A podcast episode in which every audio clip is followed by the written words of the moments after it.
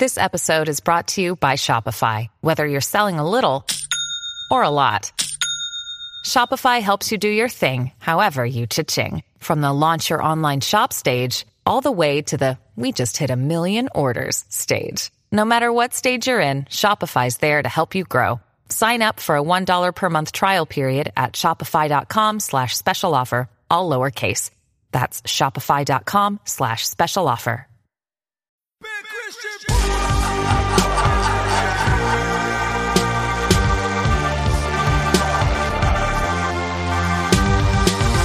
What's going on, you bad Christian buttholes? Welcome back to the podcast.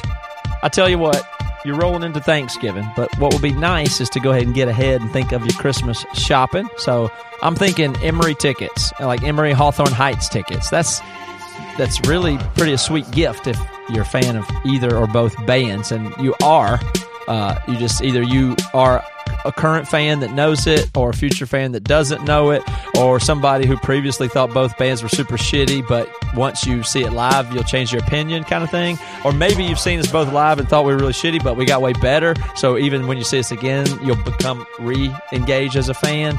I think we can win you back. Uh, I'll do everything I can, you know. I'll play the best I can. I'll shake your hand. I'll sign something. I'll take a selfie.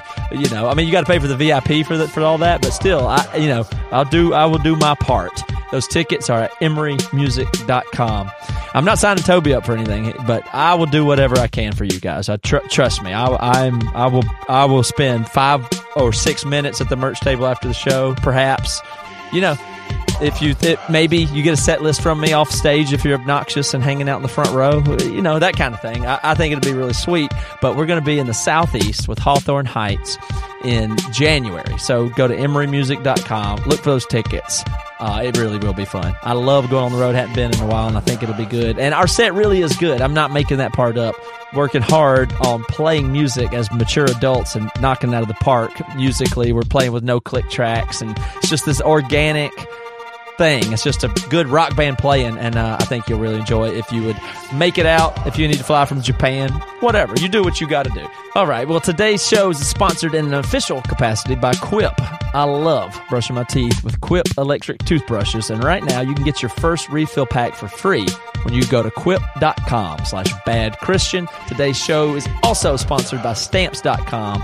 Stop going to the post office. Get a four week trial plus free postage and a digital scale by going to stamps.com. Click on the microphone at the top of the homepage and enter our code, our promo code, Bad Christian. Okay. Okay, let's go for it.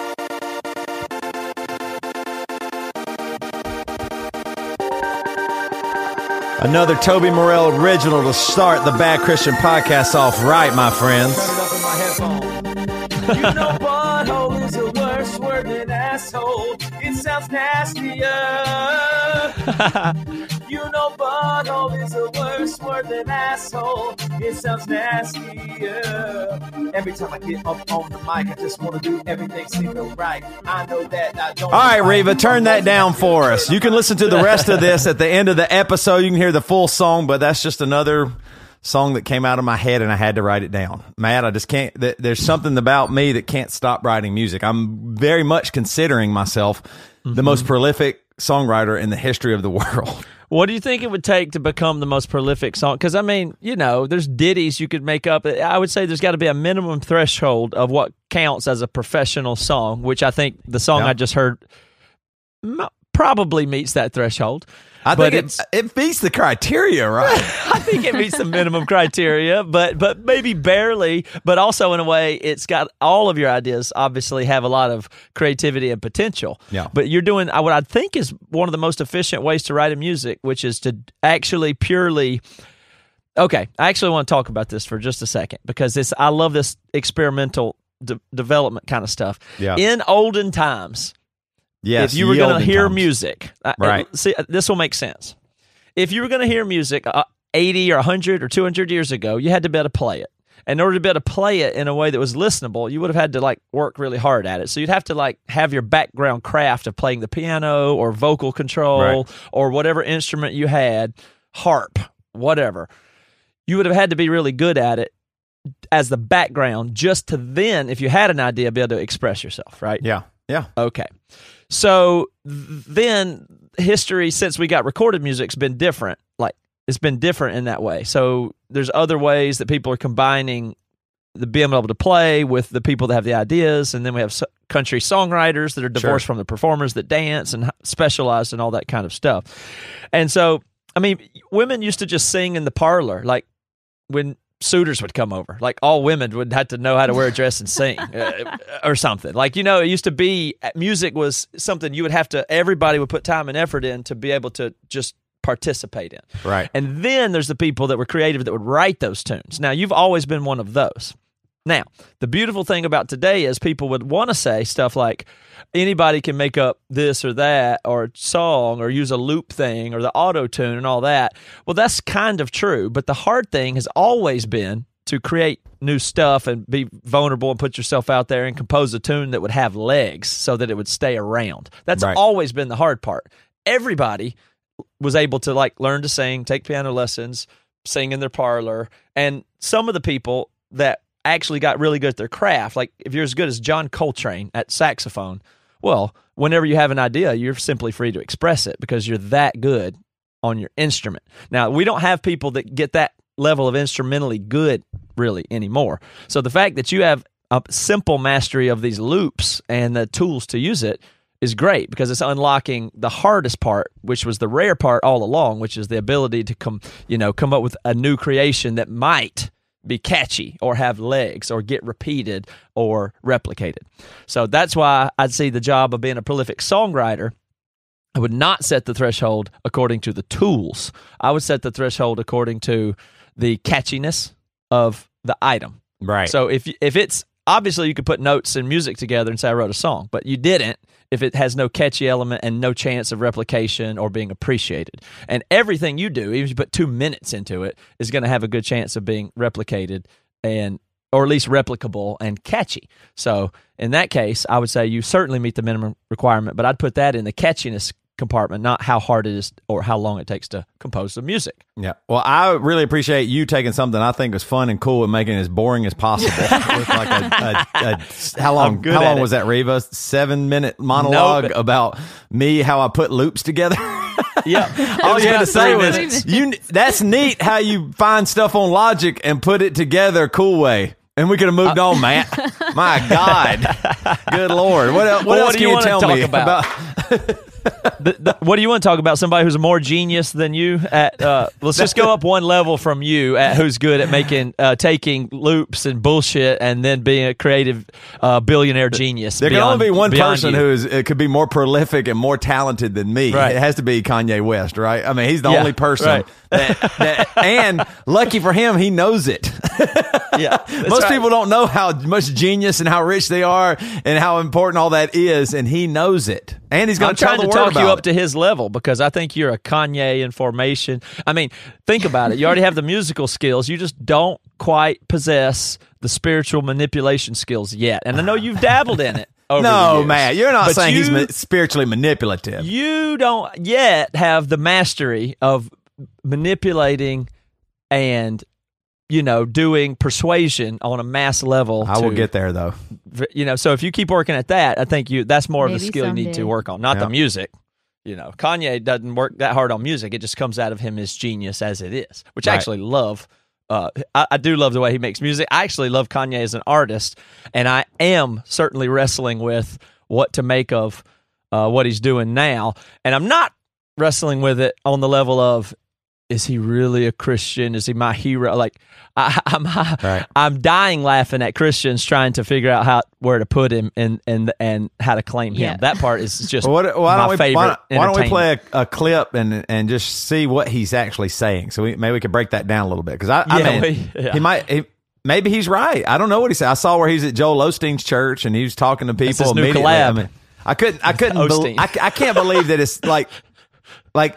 It's not creative, even like it. It's the most thing any Christian that gets saved does. They get saved and then they immediately, I will never drink again. I will never have sex outside marriage. Right. Uh, this, this, and this, and I'm going to tell the, I'm going to share the gospel, and I'm so on fire. And I mean, it's like it's the most cliche Christian you could be. Well, immediately, Let's play it. But Yeah. do you really take it on before we play it? Do you really take it on that level? Do you think he just happened to get saved, happens to be a cheesy Christian, young in his faith, and happens to just have a big platform, and this is just how it happens to come out. You yeah, think that's what's I mean, on? the way he's acting makes me think it, it is real because that's exactly what. Oh yeah, I did too, and everybody did when they got Christian. They thought, oh, now I'm saved True. by God, and I got to go share the point. gospel, and I have to do all of this, and I'm going to change my life and everything. And not even at all seeing that your old life seeps in to the words you're saying, the actions you're taking, the way you're being. Like you're still the same person now. You just think you're good, which is way worse. It is way it's way more dangerous of a person. I didn't know I was like that, but I am. I was still just awful Toby, except for now I'm saved. So you know I know things that the lost don't. Oh God, that's just terrible. Okay, so there's three options I'll give you, and we probably have different interpretations Okay. then. But one is genuine, baby Christian, immature, and that's why it's so silly. It's just because anytime anybody gets saved or thinks they get Yep. saved or whatever is going on there, that behavior is pretty normal. So he is nailing that, um, which opens the door to the second thing that he has much deeper motivations, reasons, and ambitions. But even he, you know, maybe he's not the the, the clearest Right. mental space going on and maybe he totally is acting pure and genuine and he believes that although it's other things going on mentally so he has himself convinced so deeply to achieve his larger aims that that's shielded from him or you think that he is you know has a is is aware that he is in a, a mode of manipulation and persuasion so of those three which uh, which I want to. I want to save my answer until after we listen to the clip. I'll, okay I'm going to give I him the benefit save mine of the doubt. too then Benefit of the doubt. that I, the doubt. that I know the answer to that either. I just I can think through each frame. All right, there's things and routines that you do every day, and a lot of times you take them for granted. No longer with the Quip toothbrush. I'm telling you, I love this thing. I've been using it now for years. It's my favorite toothbrush I've ever owned, and it actually makes brushing fun and better for me. Uh, Quip is the makers of the Quip electric toothbrush, and they want you to know the one single discovery that matters most for your dental care. And it's simply this that if you have good habits, you are good. Just have those good habits. Seriously, that means brushing for two minutes twice a day and flossing regularly. And and no matter what brand you use, and Quip makes it that simple. Starting with an electric toothbrush, reliable floss. Oh, refillable floss. It's reliable as well. And anti-cavity toothpaste. Quip's electric uh, toothbrush has sensitive sonic vibrations uh, with a built-in timer and 30-second pulses to guide full and even clean. It's that little reminder. Oh, I've been brushing on this side for quite a while. I can change on over. Uh, the Quip floss dispenser comes with pre-marked with a pre-marked string to help you use just enough. And Quip delivers fresh brush heads, floss, and toothpaste refills to your door every three months with free shipping. So your routine is always right. Join over 3 million healthy mouths and get Quip today, starting at $25. What a deal. And if you go to getquip.com slash bad Christian right now, you'll get your first refill free. That's your first refill free at getquip.com slash bad Christian, spelled G E T Q U I P dot com slash bad Christian. Quip, the good habits company. Let's roll some of him and Joel Osteen talking, and we'll analyze it a Two bit. best buds. He's in the pod. The devil stole all the good musicians, all the good artists, all the good designers, all the good business people, and said, You got to come over and work for me. And now the trend, the shift is going to, sh- to change. Jesus has won the victory. Okay, that's the first little clip there. Anything on that, Toby? I mean, once it, it's just so cliche. The devil did all this stuff, but but don't you worry. God had a plan the whole time. Like God allowed every good musician and business person and everybody to you know go to Satan. That and but mm-hmm. God had a plan the whole time, and it's the setup for. It sounds like one one person does change everything. The hero is about to enter, right? You know, Jesus like person, a savior type person to change everything. Yeah, I hear that line as here's a sentence. I mean, first of all, he's already. First of all, he sounds kind of genuinely nervous up there. Do you notice that? Yeah, I don't know. Maybe, He's- maybe. You know, he seems similar to when he was on stage with George Bush at Katrina. Like he's a little. Or, I don't know like- if that's just who. He, I mean, I really don't know. That's what's interesting to analyze. But Yeah. he seems a little bit nervous. But he's tr- he's. It seems like he's trying to pull off and has studied in possibly just how things like this go. Like, how does he know how to talk exactly that way. I think he's sm- if he can do all this with music and art, which is is manipulation on some level of people the way they receive you and all this stuff. It's just too hard for me not to think that he's not trying to emulate and study other methods of persuading. Well, I mean, there's no just like question that's what he- music is. That he he's brilliant. Of course, he's a Right. brilliant person, and so he's just using. I mean, his songwriting skills, his narrative and lyrics that he's written, and now he's just changing, swapping out some words and saying Jesus instead. Yeah. You know what I mean, or whatever. So, Keep All right, let's on play. uh, let's play some more. The greatest artist that God has ever exist uh, created is now working for him. Okay, pause. Like there you go. Okay. The greatest artist that God has ever created, ever, is now working Yes. for him. Okay, so let me get a shot at. Th- oh, so you take that. Okay, so how does that fit in the filter of just genuine new believer though? I mean, that's what I'm saying. He doesn't even realize it. It's still Kanye. Just because you're saved doesn't mean really much has changed at all. You don't know that. You think you, oh yeah, you maybe your eternal salvation has changed. You can argue several things have changed, but the big, the the most truth is you're the exact same person. And as everybody knows, when you get saved, like the farther you get from that save date, you get a li- little bit back to normal, back to normal, realizing you're normal, realizing you're still who you are, and all stuff. I mean, to have that kind of ego, to be able to say I'm the greatest artist ever and I am definitely working for God is almost like putting himself on the level with, with some kind of God, right? Like, uh, you know what I mean? I'm the Sure. greatest ever at that. Right, And, but and that's now, a persuasion tactic that's Oh, so yeah, yeah, for sure. understandable. It- it's a Donald Trump It's not tactic. likely that he stumbles into that. Is what I'm saying. I mean, I know he's naturally that way anyway. It's all that's what's already been working for him in a way, and now it's Yeah. converted to this. But nonetheless, if you just take those first two clips and analyze them in sequence, I put them in the category of persuasion, just like Trump does. And the first thing he does is called pacing. He's pa- he's Yeah. just saying he's he comes in there and he says the sum is sum is sum, the devil, the Right. devil, this and that, and blah blah blah, and then at the end of this sentence you're going to hear, but Jesus something or about applause break. Right. So right, what, right, what he's done in Yeah, that yeah. moment is is go to exactly to them and speak to them in their normal language and say, "I'm Oh, you. for sure. I'm what you're used to. I am everything you're used to." And you've been waiting for some. You know, they've all Yeah. been waiting for. They're always looking for a hero anyway. This, Right. This crowd, and then the next thing he says, well, I know there was something probably in between. Once he paces them and earns their trust in that way, then he makes some massive claim Right. that they can't help but the momentum is just going to roll Right. through. That he's the greatest artist ever is a tag along, and he still credits God for that because God created me, and here we go. I'm your hero. Right. I'm your strong man. It's, it's the same as Trump. So it's hard for me not to say that that's that's that's a little bit more than just you know accidental so far. I would like for everybody to be completely silent so I can let God flow through me as I speak to you guys today. Protecting kids from the indoctrination of the media, the thousands and thousands of images that are fed to children by the age of six or seven. And within those images, there are images mixed in that we don't know about as parents that are purposely mixed in to lower the kids' superpower and esteem so that they can be more susceptible to consumption and feel that they need to consume and become a part of the robotic numeric system. Numeric. Oh my god. Okay, so that one's super yeah, loaded. Yeah, I mean that, that's all. That was the immigration argument of Trump and reskinned.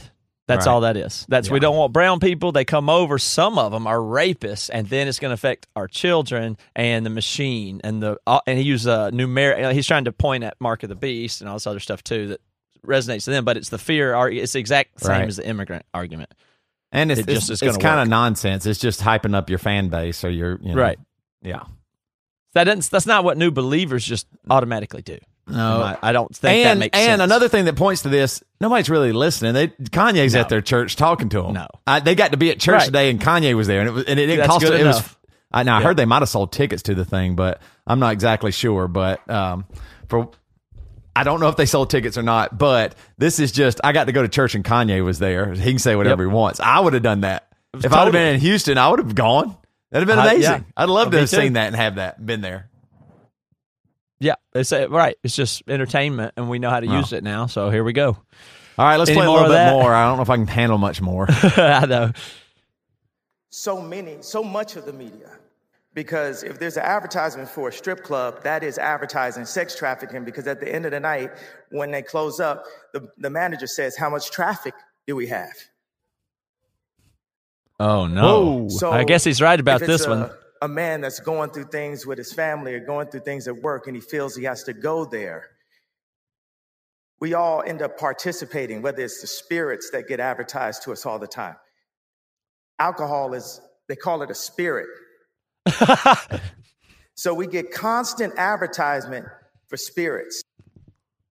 Yeah, well, Yeah. you know, that's pretty far out there at this point, right? I mean, Uh, yeah, everything he's saying is just rehashed, re.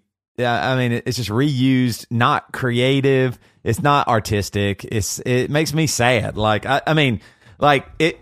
Okay, how about this? Yeah, what For if he who? For okay, him? Okay, because this is my faith and my Christianity. These are my people. Yeah. of course it's sad. It, it's unbelievably sad. I can't. I, I mean, I can't get past it. Like, what? What am I supposed to do? Like, if he would have said, "Hey, you know what? I'm going to give it all away. You know what? This money and fame stuff. I'm not going to go anywhere near that.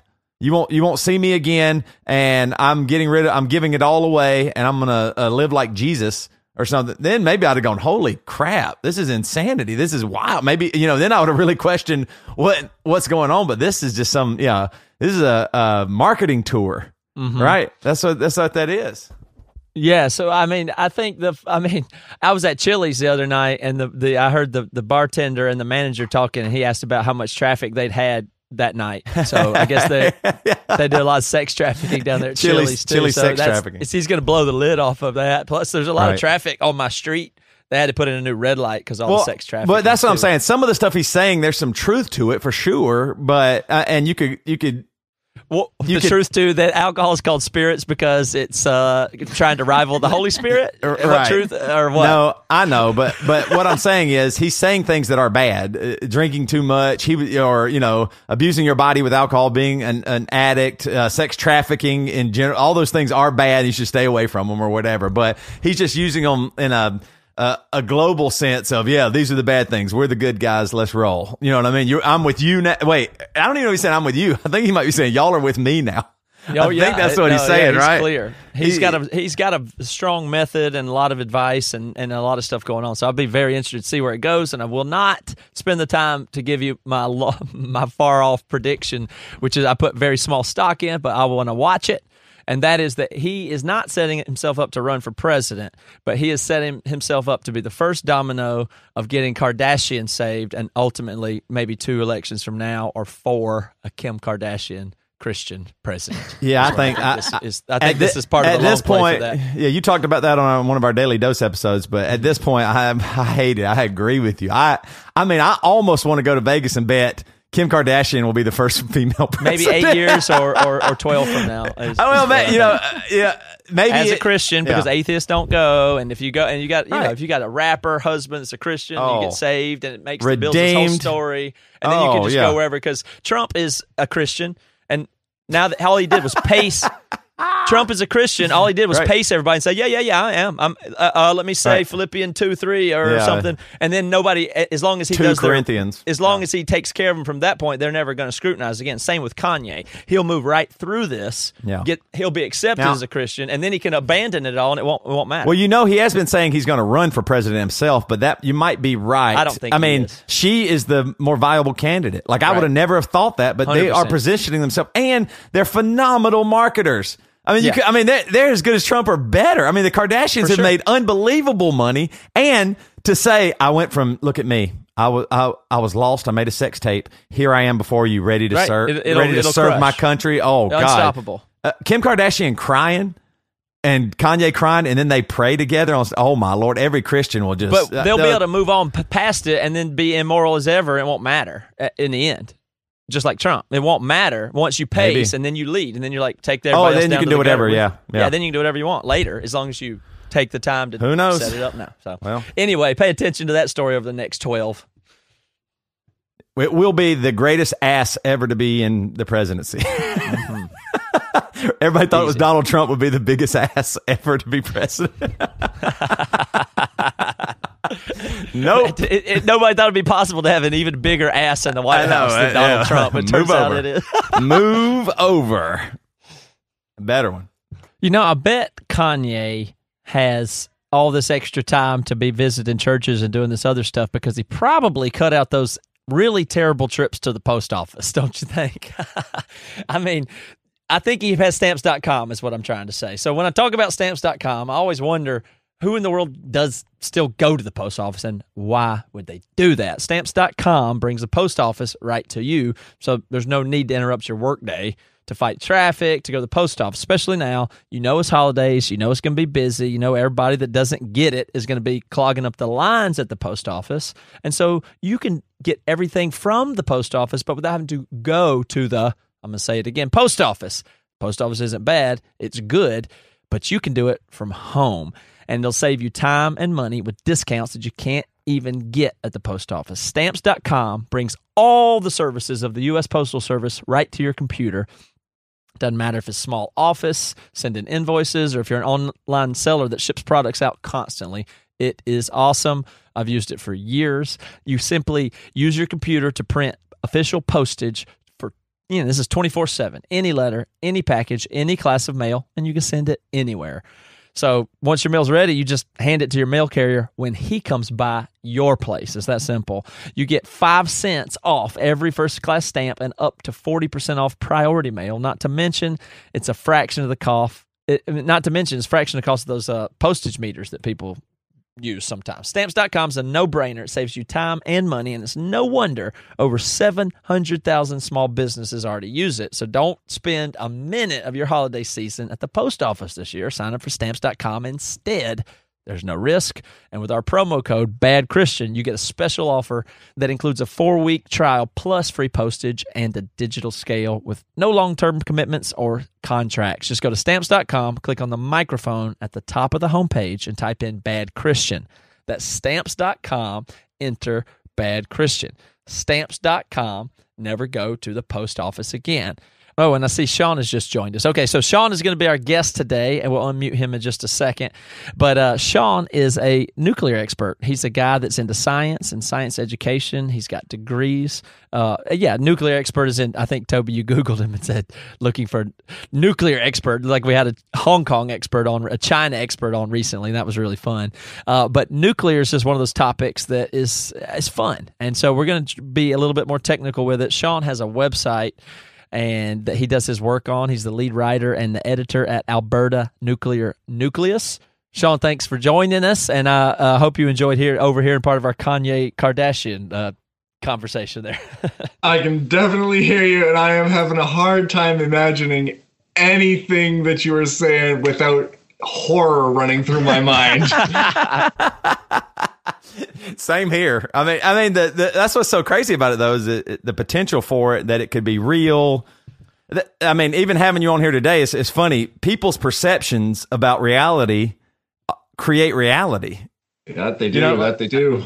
Yeah, I mean that is what is what's so strange. Like this is Sean Wagner. Uh, Sean, you're kind of our. Uh, we're going to have you on as our, our resident uh, nuclear expert, and uh, we, I wanted to bring you on because so many people have so many preconceived ideas about uh, nuclear energy that it, it's like you can't even have a hardly a real conversation with people. Like you immediately see their face get all crazy and all of that stuff. But anyway, I, that, it's funny how that that translates into our politics and policies and how all that thing is just the way people believe stuff. Oh, vaping will kill you immediately, and everybody stops vaping. And I'm not pro vaping even, but I, it's just like and then you go, oh, that's not even true. That's not even real. But perception out is reality at this point in life.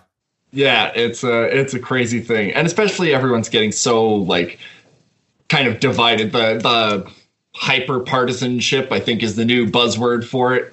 Mm-hmm. And it's just mm-hmm. like everyone's got their team and everybody else. And if you're not yes. on my team, then you don't count. So, Sean, the, one of the reasons we nuclear, I mean, might not seem like an obvious topic for our show, but really, I think what our show is about is trying to figure out why people are so driven by. I mean, it's almost like groupthink or tribe or hyper partisan or whatever, but there's all these issues that Uh, you know, we come from the church world, and it's just like you don't challenge these things because they're put in this place, and anybody who challenges these things is automatically a bad person.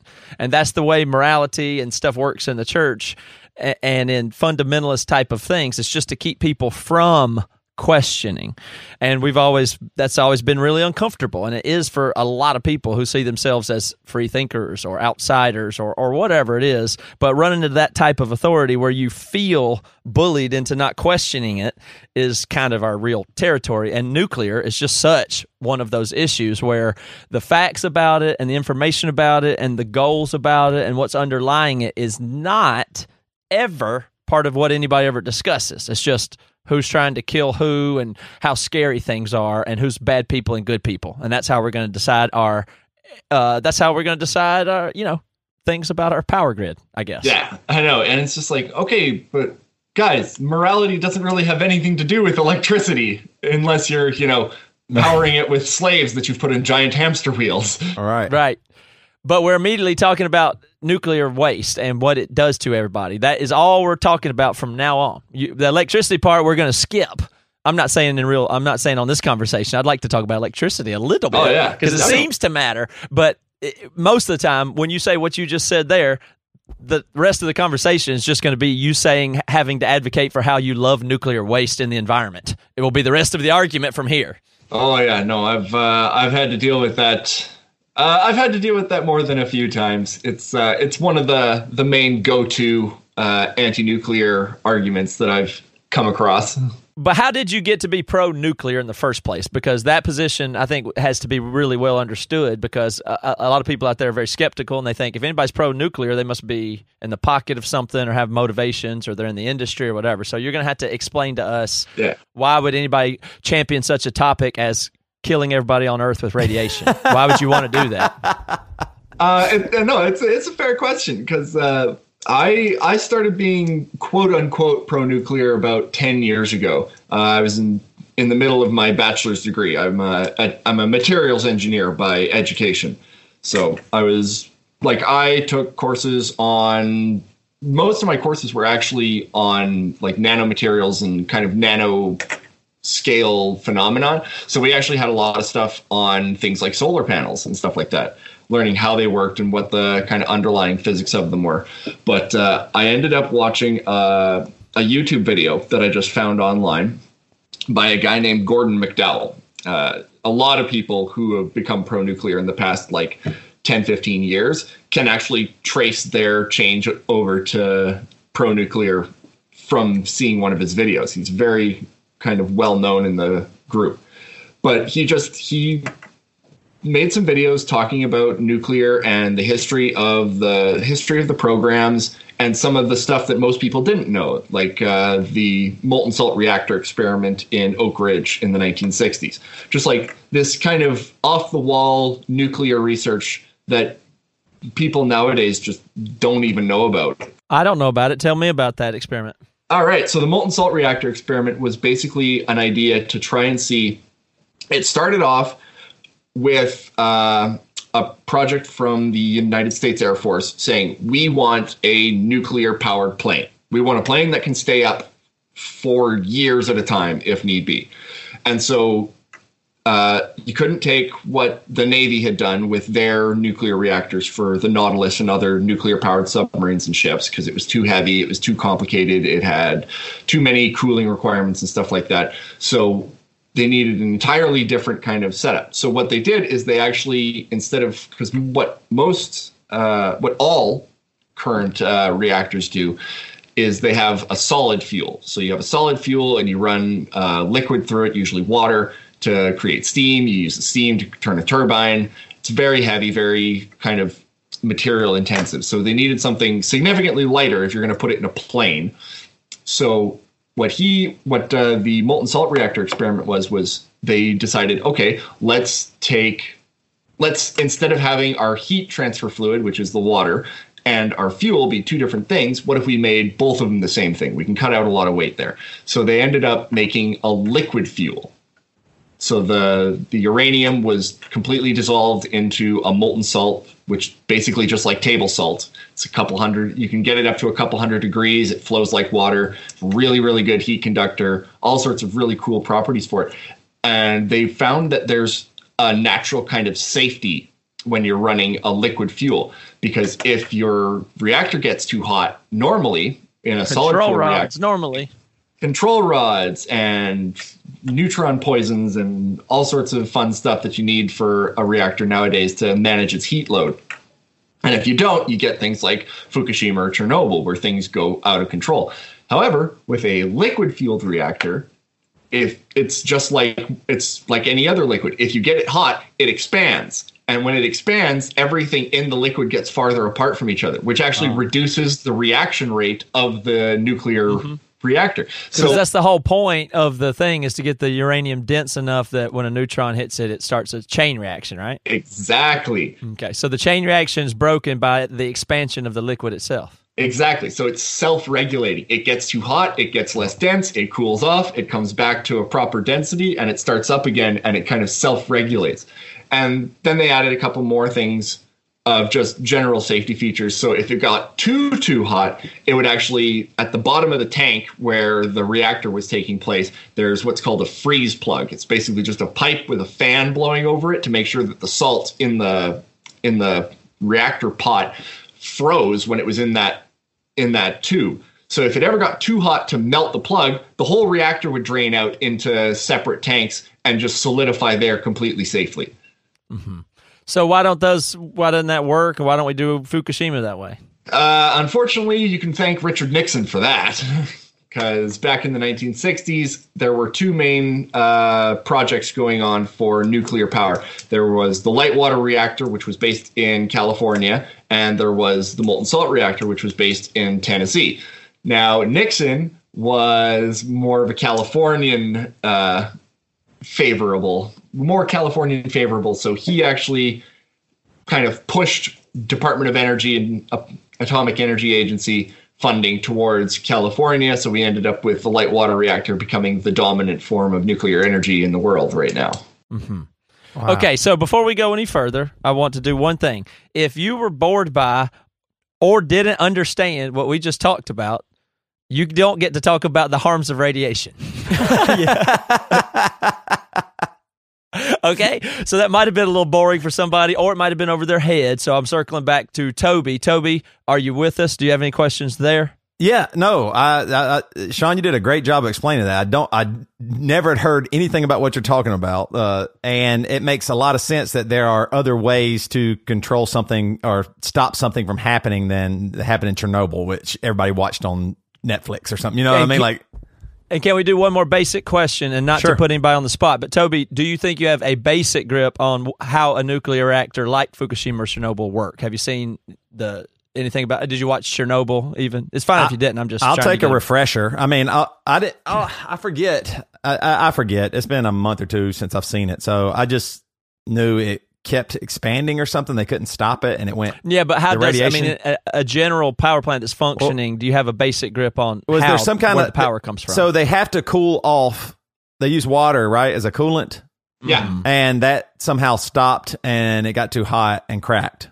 yeah, Yeah. but fundamentally, you're just doing nuclear fission, which results in heat that heats water that generates steam that turns a turbine that generates electricity, just like right, right, right. water falling down a Yeah, waterfall jet turns a turbine to generate electricity. It's, it's heated water with steam and the uranium, you know, something like that.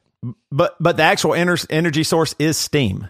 Steam Uh, no, turns the it's turbine. yeah. Yeah, that's the, the transfer. That's the transfer.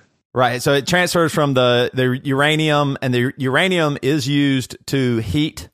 Yes. Yeah. You, Okay. When you when you split a uranium atom in a fission event, then it splits, and it the two chunks of it move off really quickly. And at the atomic scale, there's no difference between something moving really quickly and heat. That's basically mm-hmm. what heat is. Ah, I the faster an atom moves, the more heat it has. And, and they use uranium because it's the most efficient. It's yeah, Yeah. it's the it's the easiest to get right now. Ah, uh, there's there's other elements you can use, but they're either really rare or we don't quite have the chemistries and the the physics kind of locked down as much as we do for uranium. Uranium is basically just the legacy fuel that we've been using, so we're really really well informed about it.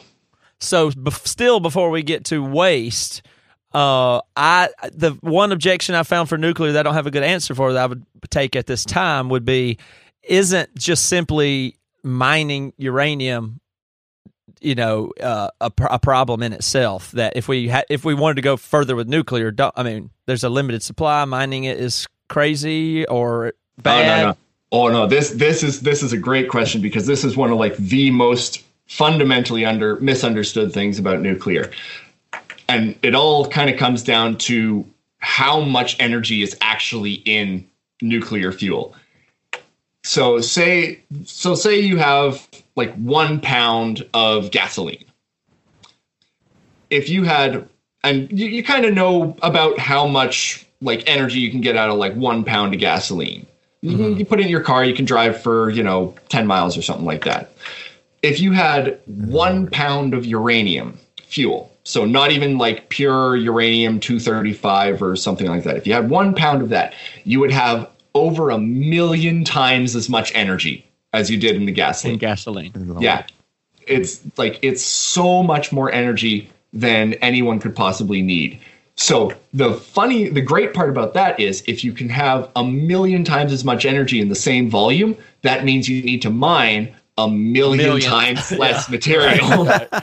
right. But they but the people that might make those comparisons may do things like saying to mine a ton of uranium versus a ton of coal is way worse. Well, yeah, probably, but you don't you don't need a ton. In fact, I think the stat says an eraser size of uranium has the energy output currently as one ton of coal, yeah. something um, like that. Yeah, there's a actually there there's a, a fuel pellet, which is the standard unit of size. It's about uh, half an inch, two thirds of an inch long, and about third of an inch wide. And that uranium has the same energy as 400. I think it's 400 kilograms of coal, so about half a ton. Okay. So yes, but but is there is that a concern though? Mining of uranium though, you would say no. No, I would say no. Uh, there's actually one of the best mines in the world right now is actually in the province right next to mine, Saskatchewan. Uh, and it's completely underground. Basically, all of the mining is done robotically at a distance. So, and the dust is constrained and kept wet so that you don't have any health effects from the people who have to work down underground. So, it's not an open pit mine like, uh, say, the Hambach mine in Germany, which is the world's largest coal mine. But yeah, so it's all done underground, and there's a whole bunch of like really cool work going on into better uranium extracting. There's one that's called solvent extraction, where they literally, and it's not even really like a solvent. They basically just pump warm water underground because uranium is soluble. So they just pump warm water underground in an area of high uranium concentration, and they pump back up a brine that's full of uranium that they can then extract. Oh, So then, uh, from there, the question is: Are we even locked to uranium? And is it? It would seem possible to me that as we improve the technology, we may be able to extract from other elements and get safer and safer in that way. Anyway, right? Yes, there's actually there's another element that's naturally occurring that you can use as fissile, fissile fuel, and it's called thorium. And there's about three to four times as much thorium in the world as uranium. But And- uh, but we had to, you know, get like uh I guess where this is going is even though there are some problems with nuclear, it has harms just like it, anything would. It seems that the inability to innovate is what is frustrating because m- most of all the problems that I see when I try to look up myths and things that are and problems, like I'm open minded about this. I've looked at it, but they all seem very petty and silly. Most of the objections are pretty easy to thwart if you just imagine if you put any R and D into it. That they all they all seem uh, overcomable to me. yeah, uh, well, one of the problems is that the nuclear industry has basically stagnated for the past like 40 years since Chernobyl and kind of the late 80s. There's been a real lack of new construction going on. So without new construction, you don't get the learning required for the industry to actually grow. And if you don't have new construction, then there's no reason to invest in research. So all the research that gets done is basically like the base level of first principles research that goes on. So you don't get like the engineering research that you need to kind of improve your plants. Now that's changing. There's about 50 nuclear reactors worldwide that are being built right now by countries like China and Russia and whatnot. But they're being built, so there is learning going on. It's just not happening in the U.S. or Canada. Okay. It, it kind of seems like to me too, like just having this conversation. It's funny. There has to. It seems like to get energy, there has to be some kind of trade off or uh, uh, some reaction has to happen no matter what. Like you were saying with oil, you, you still have to light it on fire. There's still exhaust or whatever. Coal, they're talking about clean coal. I don't even know if if you could go back to coal or and the idea of like still going into the coal mines, mining that, and all the problems that causes for the workers, uh, you know, mining that, black lung, all those things. It seems like all of that. It it just feels like the nuclear option. It was the the the accidents that happened just were real big, and so that seems that's is that what it is? Like it's real scary because of that. Yeah, they're they're they're all flash the the accidents. They're very very public very kind of oh my god this is going on. Because people are understandably they're afraid of radiation. It's invisible. You can't see it. You can't smell it. You can't touch it. Can't taste it. It's just this thing that apparently if a if a bad light shines on you you can get cancer. And right. you know what? That's that's fair. People are worried about that. But the thing is is that there hasn't been a really concerted effort in educating people about radiation and how much we actually know about radiation. We've been studying it extremely thoroughly for like 70 years to the point where here, here's actually a really great uh, metaphor that I've used before. Here's how good we are at detecting radiation. Right now, in uh, Ontario, which is a province in Alberta that has a fair amount of nuclear energy here, there's a mandate for how much uh, of a specific radioactive isotope can be released into the local water stream, and that's due to the cooling water being partially irradiated, and it's like it's like not it's called 9000 becquerels. And a becquerel is a measurement of how many radioactive decays per second uh, happen from a specific isotope. So 9000 becquerels i think is the uh, is the amount that's allowed. That equates to it was like 10 parts per quadrillion. Mm-hmm. So that's like that's like uh, what would that be? That would be one part per million, thousand million million. it's it's just a staggeringly small number, and that's how good we are at detecting radiation. Wow. Because we can detect it at that resolution. Yeah. Exactly. Yeah. Which is funny and, too, though. People are so scared about radiation and stuff like that. But I mean, even your, I know it's probably it's a different radiation, but even your phone gives off res, radiation to an extent, like in a like in a radio wave or something. I read, I don't know, something like that. But yeah, I, it, like the the fear though, I I do understand the fear. Like you see, you watch the movies, you hear the stories. You know, all of a sudden everybody's fine, then they're throwing up and dying immediately. You know, the the, the most interaction I've had with radiation is put on this big uh, thing over my chest so I don't when I get my teeth checked. You know, like I'm I'm I'm getting a crown tomorrow, and they had to do an X-ray, and I was like, oh man, what, what, you know, the lady leaves the room. It's it seems scary and all that stuff. So the fear is is there. The, the other energy sources, it's, it doesn't seem to be there, but the fear with nuclear energy definitely seems to be there. Yeah, it's the biggest proponent against it. Yeah, it's it's it's kind of a it's kind of a catch twenty two in the fact that nuclear has been has had to be so much safer than others because people are uh, naturally afraid of something they can't hear, taste, see, touch, smell. So the only way so they've had to, you know, tell people, okay, here's the safety requirements that we have and here's the measures we take to reach this level of safety.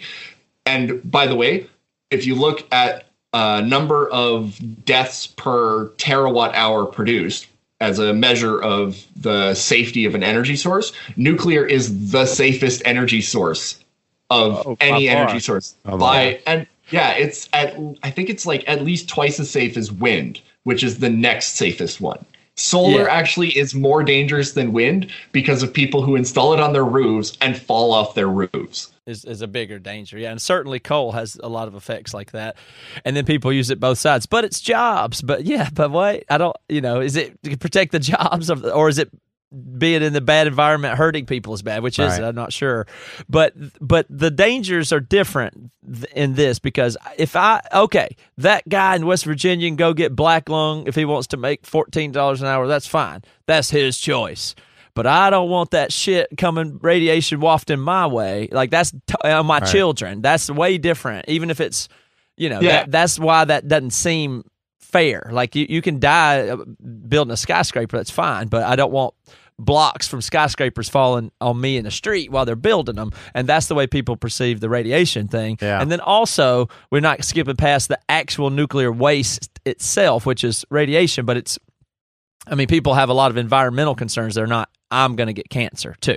Yeah. So Yeah, we have to talk about those. Yeah. So if we want to if we want to move on to like radioactive waste, there's uh like there's a oh man, there's a lot of misunderstanding about radioactive waste. Uh for example, like what do you what do you think of when you think of radioactive waste? Like what's the first image that comes to your head?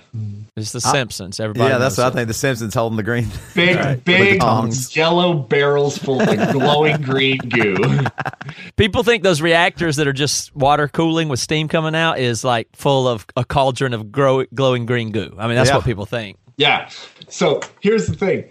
Uh, most radioactive waste, I think the single largest by volume amount of radioactive waste is uh, nitrile gloves. So I don't understand. Like the, the gloves you see in hospitals, the ones that nurses use, the ones that give you radiation treatments, those gloves are classified as low level radioactive waste after they've given you your treatment. And they're dealt with as radioactive material. In the same category of, of Oh. danger. not not the same category. There's there's several different categories of radioactive waste. There's low level radioactive waste, which mm-hmm. is you know gloves, folders, hospital shrouds, stuff like that. Stuff that is just kind of like exposed to radiation as a day to day use in medical imaging and stuff like that. Mm-hmm. It's it's not radioactive at all, but it has to be treated like that because I have no idea why. Mm-hmm. So, and that's like and that's like 80% of all radioactive waste by volume. It's just a staggering amount. So, and then you've got your intermediate level radioactive waste, which is stuff that has been irradiated in a nuclear reactor or radioactive testing facility, something that has become radioactive but wasn't radioactive to start. So that's things like nuclear facility concrete and steel. And that's that's a big chunk of things. And but here's the thing is that we can tell that it's radioactive and we're as i said before we're really really good at telling what's radioactive. So but that stuff is all kind of shuffled off and buried in its own specific location and it doesn't harm anyone because it can't make anything else radioactive. It just decays slowly. And then you've got your high level radioactive waste which is generally spent fuel and kind of uh, refuse from weapons manufacturing and stuff like that. And so that waste that itself that's represented by green goo in, in cartoons is uranium pellets that no longer have the capacity to to you know do their job but they're still uh, you know are decaying and putting off out radiation. So we have to take that which i don't know what the volume is exactly but uh, it seems like the volume's not that high and then we store it how? What do we normally do with it? Uh, right As now, is. Right now, what happens is you take the spent fuel rods and you store them on site in a cooling pool for about five to ten years, and that's basically just so that all the really radioactive stuff that's in there can decay away, so that it becomes a little safer to handle. Mm-hmm. So once that happens, you pull it out, you dry it off, and you put it into what's called a dry cask storage. These are massive, massive concrete barrels. They're concrete and steel reinforced barrels that you need a crane to move and a team of people to seal and open up. But they're they're kind of they're open at the bottom so that you can get air flowing in and they're open at the top but they're not big enough to actually get anything into so it's basically just so that you can get air flowing in at the bottom rising up and taking the heat away because the important part of storing nuclear fuel is to manage the heat. Mm-hmm. So you just want to get that heat moving through and just let it and you just let it decay because when it's in the container you're talking about a 8 to 10 inch thick concrete wall with steel reinforcement between it and anything else in the world. You've there are most generating facilities have like a couple of tennis courts maybe a soccer field full of these dry cask storage and people walk around them all the time there's actually a, a couple of pictures on twitter that are kind of floating around of people you know doing the whole tree hugger thing with a dry cask storage eight inches away from the uranium. and they can still measure, like you said, and tell that no radiation or 9,000, whatever the parts per million, you know, you could Yeah. test it pretty clearly if they don't leak. I see a stat online now that I just looked up while you're talking says that The volume of fuel used across the United States for 50 years would cover, as is current, would cover the area the size of a football field with 10 yards deep. Yeah. All of the nuclear waste would be stored there. And then I think people just don't believe that it doesn't leak out and go in the water, though. I don't think. Wait, it would be that, that's how much waste there would be if if If you took all of our nuclear waste for the last 70 years and put it, and you wanted to put it all in one place, and you built something as big as a football field at 10 yards deep, you could put it all in there, and then you just make sure it doesn't leak, and there ain't no problem. But oh nobody Oh my believes that, nor do they Right. believe we can prevent it from leaking, Yeah. even though we can measure it and show them. And, you know, Yeah, like you say. and that's the thing is that people people think that radioactive waste is a liquid, and it's not. I mean, some of it is, but that's back from like the 50s and the early 60s when there was a lot of weapons manufacturing going on.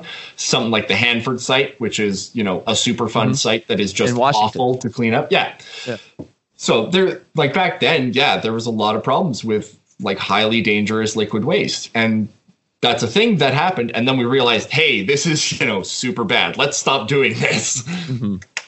But yeah, all spent fuel now is solid. It's a, it's basically a ceramic. The the nuclear pellets that are about yay big. Uh, sorry for everyone who can't actually see me holding that up. I've just realized this is an audio recording. but yeah, the those nuclear pellets, they're solid. They're actually a ceramic. So they don't leak, they don't they're not water soluble. They just kind of sit there like a lump.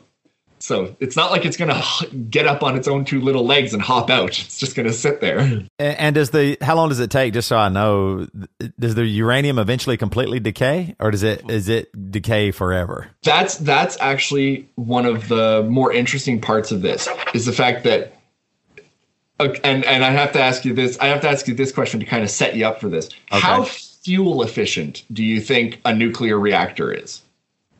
Like how much fuel does it consume? You mean? yeah, like yeah, like make- how, like how much how much in the the lifespan of the fuel in the reactor before it gets taken between when it gets put in and when it gets taken out? How much of the fuel do you think gets used up?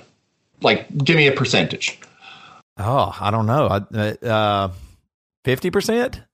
Is it Uh, uh, what's what's your Matt? What's your guess? I'm not sure I understand exactly what I'm asking. You're saying if you put, t- tell me more technically, and I, So- I might get it. Say you put say you put like one ton of uranium fuel into a reactor Mm-hmm. and it runs i think the the average time that uh, a fuel rod stays in a reactor is something like five or seven years so in that seven years how much of that uranium do you think gets used up that how much of that one ton Oh. gets used up You mean Oh. so it has decay? So there's no longer uranium because it decays into other particles. Yeah, And I would, so I would have only a thought hundred percent. Then I would have said hundred percent. I see what you mean now. Yeah. Well, if I- there's 100, percent there'd be no waste. yeah oh, oh, I see what you're saying. Um, yeah, then then at least seventy five percent, fifty to seventy five percent. I'll stick with that. Yeah, I think I like Toby's guess, but I'm I'm already projecting that. b- b- You know, I don't want to over overshoot here, but I bet it's a very very tiny amount that's left. uh, no no it's it's not Oh, it's almost all left. It is almost all left. In the united states the average fuel efficiency of a nuclear reactor is 3.5 percent. Okay, so it, it only goes down in volume by three and a half percent to get. it, it, it actually goes it actually goes up in volume because you actually end up when you split a uranium atom you get two atoms. So you actually have more atoms even if though you have less material less mm-hmm. uranium there. But yeah it's 3.5% on average. We're only getting three point five percent efficiency during our nuclear. Exactly But how does that compare to gasoline or coal? I still, I'm sorry, I'm not calibrated here. Well, notice that it does it doesn't really matter because the thing is is that nuclear waste is just all those spent fuel rods. Mm-hmm. So, and you were asking how long something takes for it to become how long it takes to decay away. And that's dependent on what's in the fuel, what's in the waste. Because things that are more radioactive, they will decay away faster. If they have a shorter half-life, they're more radioactive, they de- but they decay away faster. So something with so you've got say uh, iodine. Uh, there's an iodine uh, isotope that usually comes out. Cesium is another big one that people probably heard of from Fukushima or Chernobyl. And they have half lives of like seven years for the iodine and 32 years for the cesium. Uranium 235, which is our primary kind of source of energy in nuclear, has a half life of like I want to say like 700,000 years. that freaks people out. Just Yeah, big numbers yeah. like that, though. Like you mean seven hundred thousand years from now, people still had to be dealing with your shit, so you could have Yeah. nuclear. You know, like that's but, here, people. but see, here's the and but here's the thing: the longer a half life is, the less energy it emits i- in Mm-hmm. a given amount of time. So the longer half life materials like uranium 235, uranium 238, uranium 238 has a half life of like four billion years. like you can you can walk around with a chunk of uranium in your hand or in your pocket for weeks and nothing will happen because the half-life is so long. It emits so little radiation. Mm-hmm. So when see. people say when people say you know oh this is going to be dangerous for 10 100000 years it's like no. No it'll be dangerous for like a hundred years and then there'll be almost no radiation there. So right. the and the more you use up in your fuel, the more fuel efficient you are with a nuclear reactor, the more of that rate, the more of your spent fuel is of the shorter half-life material. Okay, now I'm catching back on. So now, when we talk about doing more development and increasing technology, we're going to increase that efficiency over time. Just obviously in the engineering is would go that direction. So that you increase the efficiency because we don't want to put valuable radiation into a tank and not use it if we could help it. Exactly. Yeah. So we'll try to get it up to 50%, and 80%, and 100%. And it's not like in the next 700,000 years we won't think of another way to deal with a football field full of waste. I'm sure we can send it to outer space or, or uh, undo 3D print the molecules at some point. I mean, we'll be able to deal with it at some point. Exactly. There's and and here's the thing. When you actually start getting into those really high efficiencies and you really start producing a lot of a lot of this kind of short-lived radioactive waste, that that period that you need to actually monitor your waste shrinks down dramatically. So right now people say, you know, 10,000, 100,000 years. If you got up to, you know, a 97% fuel efficiency in your reactors, which is something that those molten salt reactors that I was talking about earlier, they're kind of championed as being very, very fuel efficient, like 97, 98%. Your your leftover material, your waste stream, is safe within 300 years, which means that it's only really dangerous for like 80 years. Mm-hmm. and once it's and once it's decayed away like that, you can actually start going into that waste stream and pulling out valuable materials because there are valuable I see. materials like in there cesium's valuable in, in itself. Yeah. not just not just cesium things like platinum palladium gadolinium like really really valuable materials they come from nuclear waste streams and you can actually go back into them after they've cooled off a bit and you can extract these like really valuable materials All right, so let's get down to the nut, a little bit of nuts and bolts. If they, so I live in Charlotte, North Carolina. If they said, "Hey, Charlotte, we want you to build a," I, I don't know if there's how many. Do you know how many nuclear plants there are, like in America and Canada? Or in america i do believe there's 98 currently operating nuclear facilities 98. And so if if they wanted to build one in my city, maybe there's one here, I'm not exactly sure, but uh the how actually say how much does does the plant itself put off radiation? The people that would the jobs that would created, do the people when they're in their 60s all of a sudden have bad cancers and their hair falls out and all that stuff like the proximity to a nuclear plant doesn't affect you radioactively? Nope, it does not. The uh, if I remember correctly, the United States regulations state that you can only be the there's very stringent regulations amount for how much radiation you can actually be exposed to. Uh, in the United States, I do believe it's a yearly dose, uh, a yearly maximum dose of what's called 50 millisieverts, which is the standard health measurement for how much radiation uh, a person is exposed to. But you also have a second measurement that you're only allowed to receive a five year cumulative dose of 100 millisieverts. So if you get a 50 millisievert dose in one year, you like you're on like low low exposure jobs for the next 4 years until you can get that down there.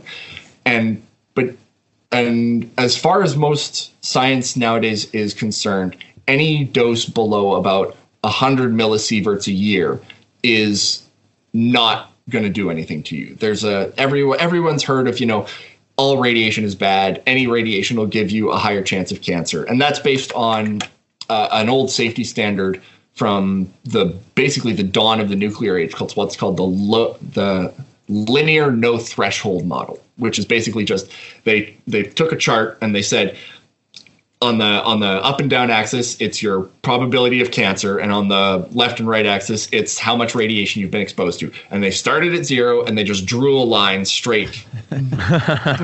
And it's just simple. like this this is what this is. This is what we're going to assume. And it worked for the first like 40 years because we didn't really know what was going on with radiation. We're just like okay we're going to be super super safe on this. We're going to make sure that as few people as possible have any possible problems. So that was great but now we're getting into the point where we know a lot more about it. We've studied the health effects for 60 odd years. We've been able to see people who have had very bad exposures, and we've been able to see people who've had very low exposures. And we can kind of figure out okay, here's what the actual health effects are. So now there's a big push for what's called the threshold model, which is basically anything below about 100 millisieverts a year is it's nothing at all. Totally fine. So you, flying on an airplane, they say you get a lot more ionizing radiation than you would living in the county of a power plant, for instance. Yes. Right? Yeah, there's a there's actually a, a person on Twitter that I saw actually just went to Fukushima not that long ago, and they brought uh, a measuring a Geiger counter basically with them, and they mapped out how much radiation they got throughout the entire time. They got more radiation from the X-ray machines at the airports than they did at Fukushima. Fukushima, yeah. Wow. And, Well, and so- is there and, and we've been doing this we have uh, 90 plants in the United States and we've been doing it for 50 or 60 years and is it the case that there are no links to cancer in the surrounding communities? uh, there's a big there was a big study along this is actually uh one of the things that nuclear people get talked about a lot. And but there's a really cool study set of studies on this. Uh, it started off with uh, what's called the kick study k uh, capital k lowercase i capital k capital k and it was basically like okay let's test to see if people around nuclear facilities are getting more cancer. And they ran the numbers for people in i think it was i think this was in germany. And they were running the numbers on uh, villages and stuff that were near nuclear facilities. And they noticed that hey yeah there's kind of like an uptick in cancers around here. But all the scientists were just like yeah but that's not how physics works. So they did the study again and they found it again, but they expanded the details. They're just like, okay, let's see why this might be causing it. They looked into more environmental factors and stuff like that. And what they found was is that most of the nuclear facilities were built on old uh, old uh, properties that contained coal plants, and the upticks in cancers aligned perfectly with environmental contamination from fly ash and coal things. In the wa- yeah. Oh, yeah. wow. So, and and that's the thing is they found out it was just like okay, yeah, the, it was showing that nuclear facilities were, you know, people were having more cancers around nuclear facilities, but that doesn't match up with what we know of physics because we understand radiation very very well. We like here's what our shielding is. Here's how much radiation is getting out. We've done the measurements and we compared it against the cancers in the in the local vicinity and the cancers are way higher than they should be. But living near a coal plant there is an increase in cancer? Like any coal plant. Oh yeah, like coal is full of just crap. There's mercury, there's cadmium. Here's the funny part is, well, and not it gets in not, the water. Yeah, not and treated not, the same yeah. Yeah, not not funny, haha, but you know, funny, Right. ironic. Uh, you actually get a larger radiation dose living downwind of a coal plant than you do living near a nuclear facility. Wow, I didn't know that. No way. yep, because there's uranium and thorium in coal. so how'd you like Chernobyl? Did you like the series? I didn't actually watch it because I don't have HBO. Oh, come on. That's got to be a job requirement for you to see that. People got to be talking to you about it all the time. Oh, they are. They are. Yeah, I, as far as I've heard, I actually had uh, a conversation, well, uh, an interaction with one of the writers on Twitter. And he was saying, no, like, I'm pro nuclear on this. We wrote this to really highlight the societal aspects of mm-hmm. why Chernobyl happened. And from what I've heard of a lot of people, that's what it really did try to showcase. People got caught up in the, oh, look at the radiation. Yes, some of it's dramatized because, you know, it's a drama. But they really did apparently focus a lot on why Chernobyl happened from a societal standpoint. Just like you're in the Soviet Union, you can't have any mistakes. And if you have a mistake, you got to hide it because no one can know that nothing isn't going perfectly here because we're competing against capitalism. Now we've closed the loop on this whole morality, behavioral, institutional, systemic fear control thing. This is the other side of that. Even when you do nuclear, if you control people with fear and not real reasons and not uh, honesty and science and what's actually there, I mean, it just gets screwed up on, on both ends. It's like you're afraid to do anything, and then if you're doing it on this end, you like like you said, both of those are, are situations where the actual facts and truth are are intentionally obscured. Yes, and that's that's not how you can operate uh, a society that has access to as much energy as a nuclear society would do. Mm-hmm. Like you, when you have when you have more energy is always dangerous Ener- energy is the difference between a bow and arrow and a Remington. Like, mm-hmm. the more energy you have at your disposal, the more dangerous everything is. Uh, one of the one of my metaphors that I like to use is that nuclear energy is like a stove.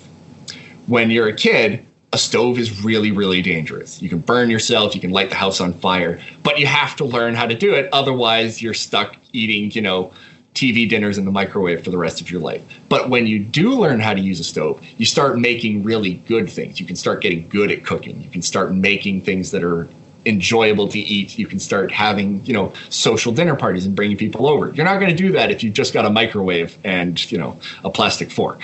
Yeah, right. I'm so, thinking of it as like a society that finally gets fire and they can start cooking, but they burn down a couple houses. So enough of that. Let's get yeah. rid of fire.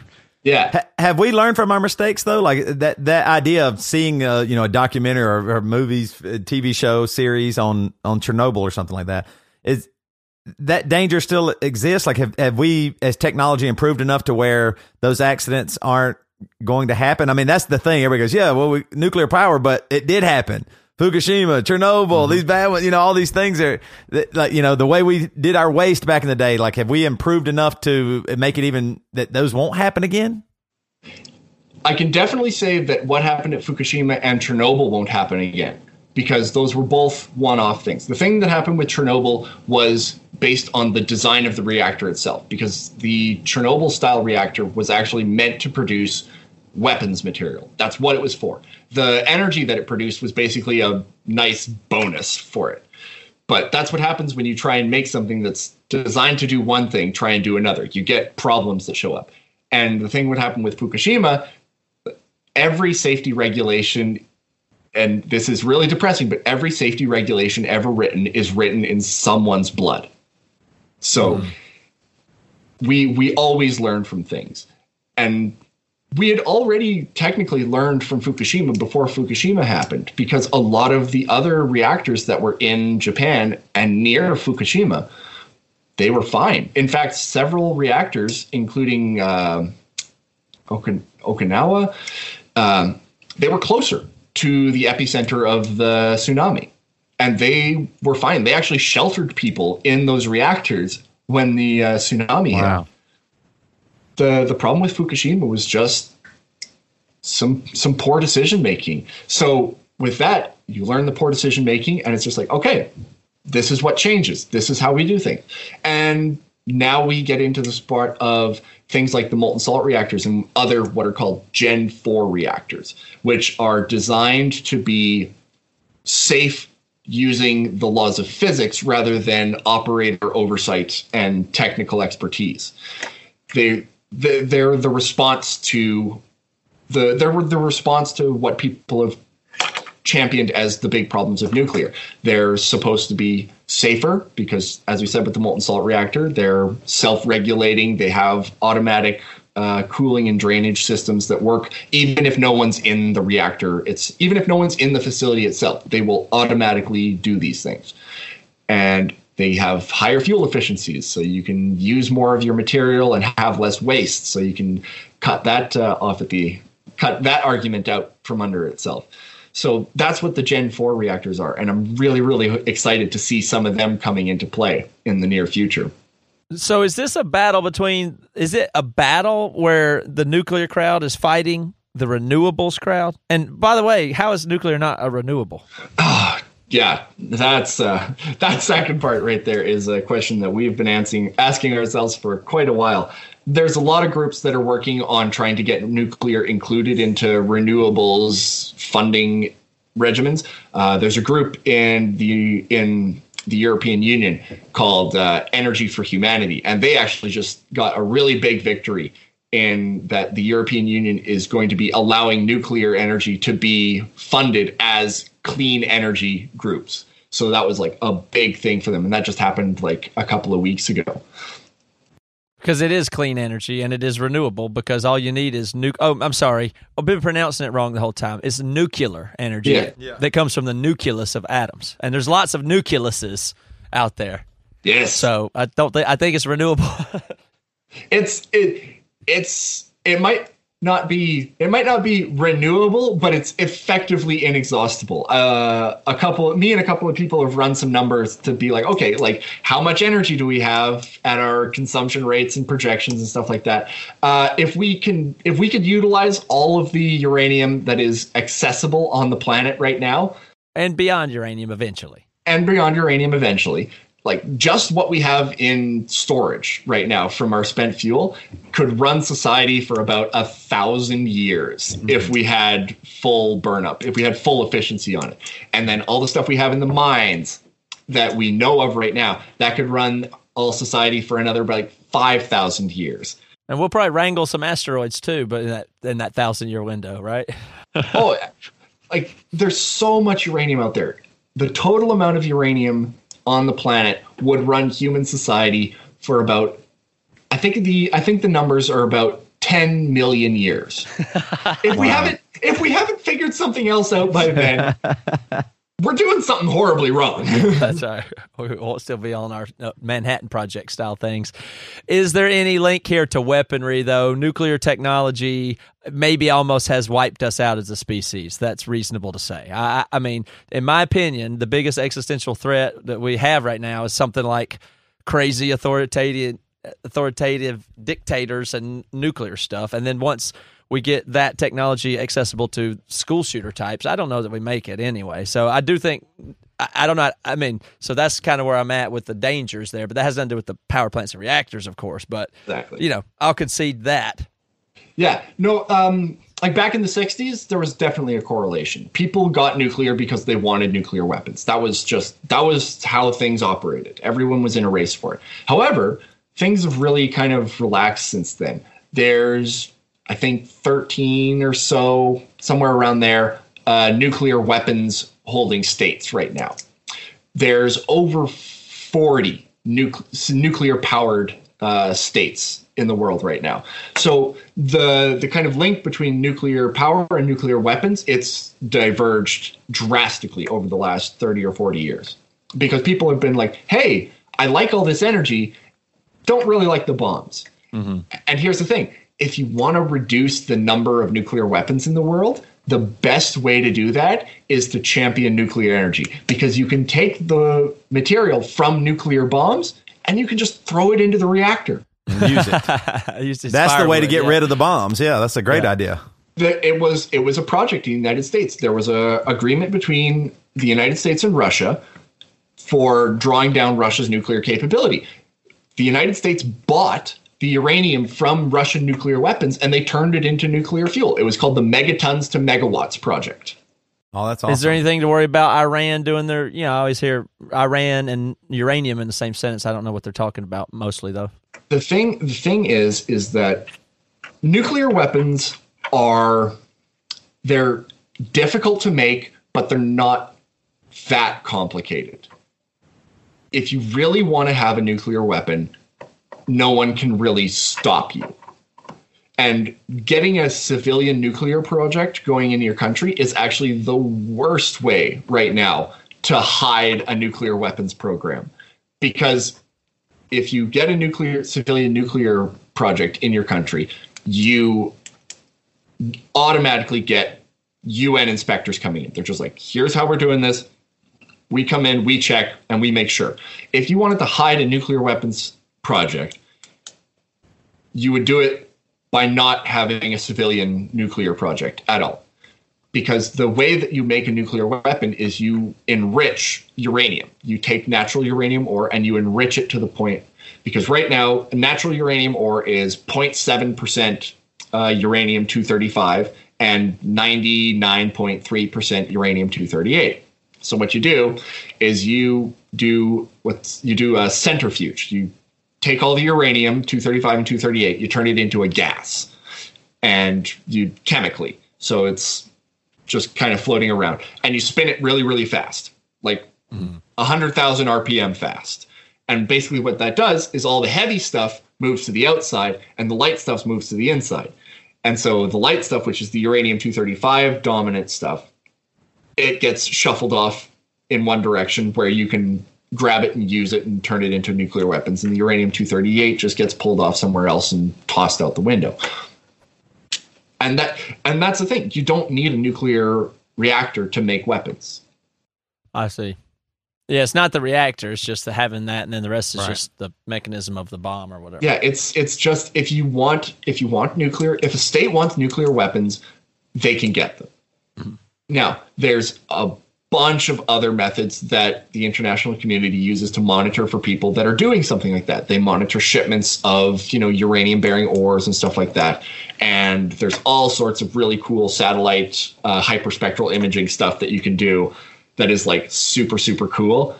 But suffice to say, it's very very difficult to hide a nuclear weapons program because you need an absolute assload of energy to do it.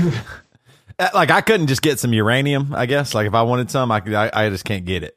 no, no, because to make a to make a bomb, you need a very very high enrichment level. Remember, I said uranium two thirty five, uranium Yeah. two thirty eight, 0.7 percent to ninety nine point three percent. To get a bomb, you need to get ninety five percent uranium two thirty five. like But- it's it's a it's a it's so much energy it and and that's what well, that's one of the things that international communities look for they look for places in a country that is suddenly using just Right. staggering amounts of energy it's just like that doesn't make sense All right, I have one last question because I just typed it in on Google. Like, is nuclear bad? And it came up.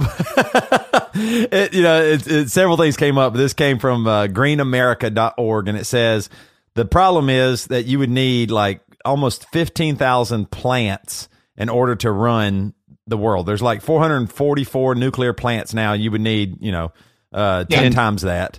And they say there's not enough space to do that, enough water, uh, uh, places located near water to keep it cool and all this stuff. So is it even possible to go that to go mostly nuclear energy? oh Did anybody even say that we have to? Like, can't we just do other stuff too? Oh, sure. Like, that's sure, why I'm, that's but- why I asked about that battle Right. question. Is it one or the other? Like, can't you just do some? Yeah, no, no. Like, uh, some some people will are, will advocate for 100% nuclear, but they're just as kind of they're just as kind of tribally motivated as people who advocate for 100% renewables. They're just like, this is my team. I'm going to go with this. It's like, no, that's that's not how the world works. You you find the best solution for everything because everything has its own little niche and some things that it's better at. But as for like how much nuclear you can actually build, you can totally build that. There's there's a nuclear plant in the middle of the New Mexico desert, for God's sake. Yeah, and that's with our current technology, as if it was, and it, Right. which has been delayed, unbelievable because of regulation and fear. So it's not like I mean, like, yeah, we we put a nuclear facility in the middle of the New Mexico desert with technology that's 40 years old. I'm pretty sure we can do this. There's and, and the thing is the reason the reason that we use water for nuclear facilities right now is because water is cheap. It is cheap and it's everywhere. So that's why we use it. But you don't need to. Use Or something else is- to cool it or intermediate. Exactly. You can use you can use air. You just need a lot more air than you need water because the heat transfer is lower. So you just need a bigger radiator and more forced convection. Like it's possible to do this all without water. You just have a big like radiator farm out there. Right, Well, I hope this yeah. is helpful to everybody just to think through it and not boring. But if it's boring again, then I think th- that you should complain less if you find it too technical because you're. I would hope that your criticisms or your pushback would be technical and not fear based. Toby just said, "Is nuclear bad? And I think a better way to to to Google that is are new powerful things scary? Is more of the question I think Yeah. that, that you're asking. Yeah, and and that's the thing is like even if there's there's so much information about nuclear out there, and the problem is is that most people they don't know enough about nuclear to even know what questions to ask. So they ask like the really broad questions, and they get the really broad answers, and it doesn't really kind of help to inform as much as they could. I'm I'm working on a project right now where I'm collecting uh, as many anti-nuclear arguments as I can, and I'm, what I'm trying to do is I'm not trying to go uh, a point for point. Like, have you ever gotten into a point for point argument? Someone's just like, you say one fact, and then the other person says a fact back at you, and, up, yeah. and Oh, yeah. nothing actually happens. Right. So what you want to do there is you want to take all these arguments and you want to like dive into the subtext of them. You don't want to like look at the overarching themes. You want to like look underneath the argument and see why is someone making this argument. It's you know the different the difference between the question of you know of saying nuclear is too expensive and saying renewables are cheaper than nuclear. Like there's those are two different arguments because they have different subtext. So what you want to do is you want to look into the subtext of things and kind of put yourself into the other person's shoes and say, okay, why are they saying this one? What's the underlying reason for this? And then when you know what that is, you can come at them from that same subtext. You can put that into your arguments. And instead of butting heads with them, you can kind of walk along with them and kind of talk with and push along that same direction that they're going and expose them to the information that makes the most sense to the values that they're talking about. Well, Sean, we really appreciate you being on here. Where can people find out more uh, uh, about you or more about nuclear if they're curious? Perfect. Uh, if you want to visit my website, it's www.albertanuclearnucleus.ca. Uh, you can find me on Twitter at Alberta Nuclear. Uh, I'm also on Facebook, Alberta Nuclear Nucleus. Uh, I also have an Instagram, Alberta underscore nuclear. Uh, but if you want to know more about nuclear in general, there's a huge number of sites. There's Scientists for Accurate Radiation Information. There's the American Nuclear Society. There's the Canadian Nuclear Association. There's the Canadian Nuclear Safety Commission. There's the International Atomic Energy Agency. There's like if you if you look for if you look for groups that actually are based in atomic energy, you'll find lots of information. Oh, I'm sorry, Sean. I have one more question before you go. Is there is the is resistance to this in the sphere of just information and human tendencies, or is there is there a nefarious or some other like force here that is, you know, to to it, I don't want to look at it on that level. I'd like to engage this at an informational and engineering level, and that's largely how I take you. But are there larger forces here that are really at play that are not informational purely, or good natured or in good faith? You know, There's there's a lot of there's there's it's a mixture. There's a lot of people who are just they're worried, and so they look to people who give them information that kind of you know uh, either assuages or compounds their fears because people like to know that when they think that something is scary that it is scary and it's it's the same thing they stick to the group think and they and they feel safe in the group of people that thinks like are scared. They feel safe in the, being in a group of everybody being scared. Yeah, that's right. so there there are there are groups of people that are how do I say this without getting sued? there are groups of people that are anti-nuclear for the purpose of being anti-nuclear, um, and I would say that they're pretty easy to spot if you if you if you look for people that are anti-nuclear for the purpose of being anti-nuclear, you can find them pretty easily. They're very loud and they're very public. Uh, if you want to look for people who are anti-nuclear for other reasons, they're usually a lot quieter and they question and they, you know, what about this? What about yeah, that? they're reasonable. Yeah, sometimes, but open. I see. Well, I think you know. In the end, I hope that this talk of us doing is first of all not boring or overly technical, but in that in that vein, I hope it doesn't come across as antagonistic, and I hope that this issue does not become more hyper partisan because it's kind of an important one. It'd be nice if people could engage it on the technical level. I, I- Yeah. and and stated outcomes and objectives and acceptable levels of thing. Keep the conversation. There. Yeah, this I- I is exactly that- what I wanted to hear. My- My last question: percentage chance uh, a nuclear plant ends up near me and an insect bites me, and I get a superpower. Sadly, zero. I want to be. Damn it, Sean! the one thing I only—that's the only thing I cared about. Uh, Wait, let's face, let's face. it, Did you did you really want to be horsefly man or mosquito man? right, mosquito man in the south for sure. That's what I would end up being. Yeah. Sean, we really do appreciate it. Thank you so much for being with us today, man. Thanks for having me on. It was great chatting with you guys. All right, so I thought that was awesome. I don't. I, I, I'm insecure that it was indulgent technically in a way that I liked. That might. I have could been tell you kept saying heads. boring, but I thought it was just so Okay, fascinating. I was loving it. I was just, I mean, I don't know anything, and I was just completely captivated because I just thought, I just think it's so neat. Uh, Part of the thing is the perception of it's it's bad because I I've had that. my- Oh, nuclear, a nuclear bomb, uh, a nuclear explosion, nuclear radiation. Everybody dies. Is it, it live near that? You know, th- they say don't even live near the, you know, in the neighborhoods. There was a house that Jess and I looked at in uh, Charlotte, and it just, it was one of those uh, electricity.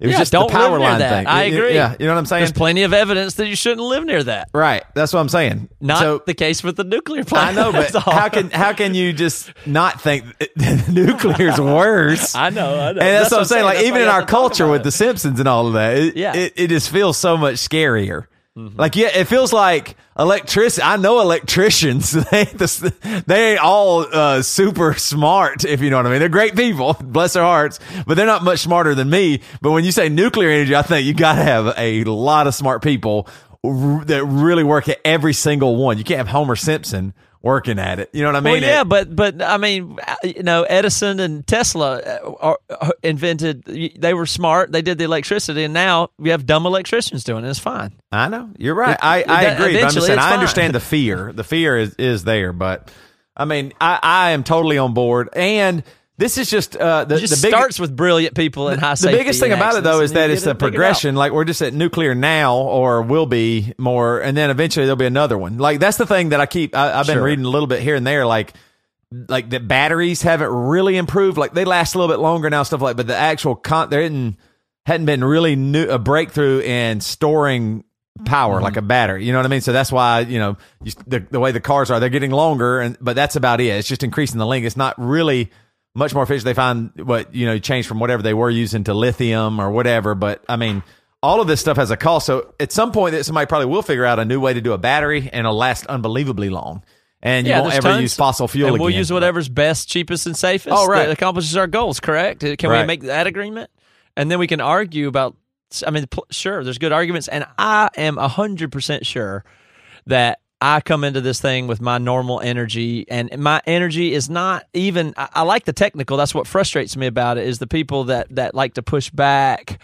They like to jump past the technical and just do this moral bullshit, and it makes me insane. So I realize that I come to this with some resistant energy, and certainly confirmation bias on my train. Right. No doubt about it, but it's because it's just due to the amount of ty- this type of pushback for this type of reason I find all over the place, unrelated to nuclear. This is just the way I'm I look at at, at Yeah. things, and so I'm sure I'm wrong about a lot, and there I'm sure there are more dangers and considerations in light of that conversation, now that I've put out there my opinion and, and hear that from him and just know what I know about nuclear in a general way, Yeah.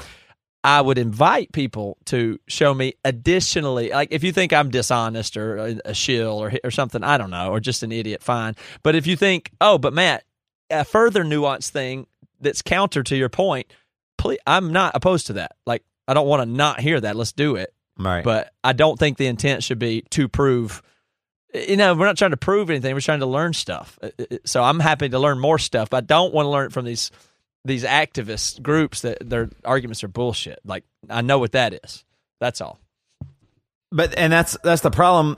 The big, the biggest problem I see with all of this is I I I'm not really a conspiracy theorist, but I do think like big oil probably doesn't want nuclear to happen or other forms. You know, like I, I just get I, I, I get this email from this organization. Oh, sure, uh, that's called what's going on. called Fee, and it says like uh lobby. um, there's an uh, there's an article about how bad actual uh, solar panels are. Their production and everything is creating unbelievable amounts of waste. Like solar, the title of the article from Fee, uh, fee.org is solar panels produce tons of toxic waste, literally. And, sure. and, and what I'm saying is you can't, it's like we can't have a real conversation about nuclear or solar panels. Like maybe solar panels are great, but there might be a real consequence as well. It's not just, oh, that's green.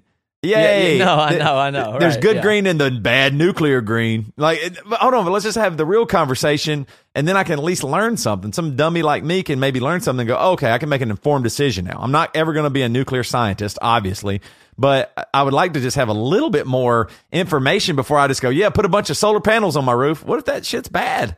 Nobody, no, not, I've never heard one person go, putting solar panels on your roof is a bad thing. Could be, it might not be at all. But what if there's something there? What uh, what what what are the things that go into making uh, a solar panel? I have no clue. I Right, have it's zero like clue. saying, what what if recycling had negative impacts? Not gonna hear it, you Oh, idiot. right. Like it's just we're not gonna. I'm not saying solar panels are. I don't know. Uh, you know, there's plenty to learn. That's but but you got to do the learning part and the understanding part so that you can make your choices part and be afraid of what you should be and the appropriate amount is just kind of really my territory. Uh, Right. And I I think overall the energy thing is a crazy conversation and i'm pretty sure that if you want to get real information about it it's not re- what i'm saying is understanding how it works is the only protection you have because other than that it is on the level of power and money and greed and conspiracy and Yeah. lobby and subsidy and foreign affairs and arms race with china like those things yeah i'm i'm not I don't know anything about those things. So if there's some other conspiratorial subsidy thing going on, then I mean, it's kind of, I don't know about that, but I can try to understand the technology itself. Yeah. All right. Well, let's get out of here. But I will say this: I do know after this conversation what Sean's favorite food is. Do you know? Plutonium pizza. fission chips.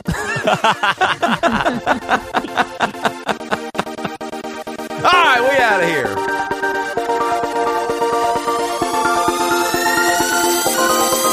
Turn it up in my headphone. You know, butthole is a worse word than asshole. It sounds nastier. Know, butthole is a worse word than asshole. It sounds nastier. Every time I get up on the mic, I just wanna do everything seeming right. I know that I don't wanna fight, but butthole's a nastier word. I'm right. Let me tell you, assholes clean. Everybody knows what I mean. I just just need to get it on my chest. I know that I'm the very best asshole, not butthole. Asshole, not butthole. Butthole is sick as shit asshole.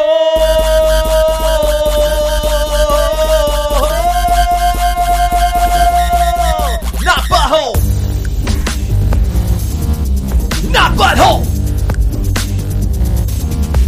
Not butthole. Not butthole. No, no, not butthole.